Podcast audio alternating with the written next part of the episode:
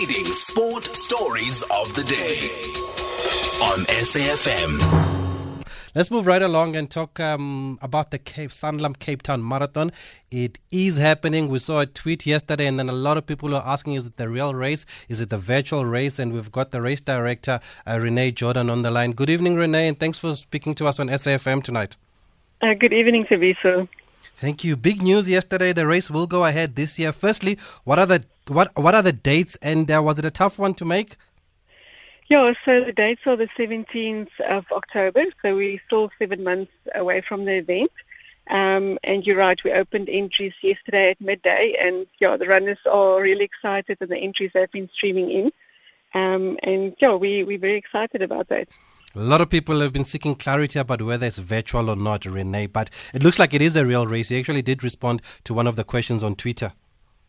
Yeah, so um, it is. We're planning for the real event. I mean, as I said, it's seven months away. So you know, while we're navigating the pandemic, we we felt um, quite cautiously optimistic that um, that we will be able to put on the, the real event, and that's why we opened entries to give runners that um, not just reassurance, but the, something to a goal to work towards. You know, um, we felt that it was important to to put some positive vibes out there in the in the running um, space. And um, yeah, so there's no virtual event on the cards um, at this stage. Yeah, and and are you hoping to then have the same numbers as in previous years, or will you have to readjust the numbers for safety purposes? Look, at this stage, um, because of the pandemic, we don't know what numbers will be allowed come October, mm. and that is why we've said to, to runners that it will work on a first entry, a first run basis. And I think that's also why we've seen quite a big uh, peak in the in the entries flowing in. Mm. So what it, what that means is, for example, if by October government says that we're allowed to have say, for example, 2,000 or 3,000 um, people at a, an event, we will take the first uh, 3,000 entries that we had received, and those will be the, the, the runners that will take part, and the rest will get refunds. And we've also, I mean, yesterday when we announced the opening of entries, we're also very proud to say that we guarantee a full refund. So in the event that the event has to be cancelled due to the pandemic or anything else, that we will give runners um, a full refund. Okay, I'm glad you cleared that up because it was always going to come um, as a as a question. And and do you still have the same races? Do you have a 5k? Do you have a 10k? Do you have the marathon? Yeah, so we have the 5 and the 10k peace runs. Uh, that will take place on, on Saturday, the 16th of October, and then, of course, the marathon on, on Sunday, the 17th. And the route? The route at this stage, um, it will will stay the same, but you know we're always working closely with the city of Cape Town um, in, in fine tuning it. So, but at this stage, we're looking at the same route as in 2019. Okay, and then in 2020 didn't happen, and with the marathon being the only um, IAAF gold label one on the continent, uh, Renee, how big a blow was it not to have it last year? Yeah, so I mean, last year we, we had the virtual race and it, it was a huge success.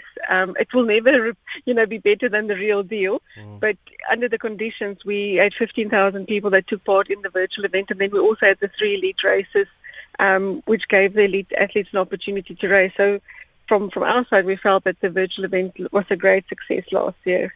Yeah. And and what are the experts saying about the COVID situation in seventh month seven months time? Do you think it could still change and affect your plans, or are you just uh, crossing your fingers? Look, I mean, as I said, we, we're cautiously optimistic, but we're navigating our way through a pandemic, and we'll continue doing that in the months to come. We'll continue to consult and, you know, follow the regulations um, and and organise our event within those regulations. But but we are optimistic, and we're hoping with the vaccines roll out and the numbers that have dropped you know, really, I believe the day before yesterday was the lowest that it's been even since the first wave. Mm. Those are things that making up us optimistic and, and hopeful that the, the event will be able to take place in its usual format in October. Okay, we certainly hope so, Renee. Thank you for the update. I think you've given us a lot of clarity here. People need to go and register as quick as they can uh, because, like you said, depending on what numbers you're allowed, then you will take the f- it's first come first serve, right? Yeah, that's correct. Yeah, so they, they mustn't wait too long and, and miss out on an opportunity. We may just be the first event that will be run um, come October. Okay, great stuff, Renee. We'll catch up with you again, maybe closer to the marathon. Thank you so much Tabiso. Have a good evening. Thank you for your time. That's the race director of the Cape Town Marathon, Renee Jordan. They're speaking to us.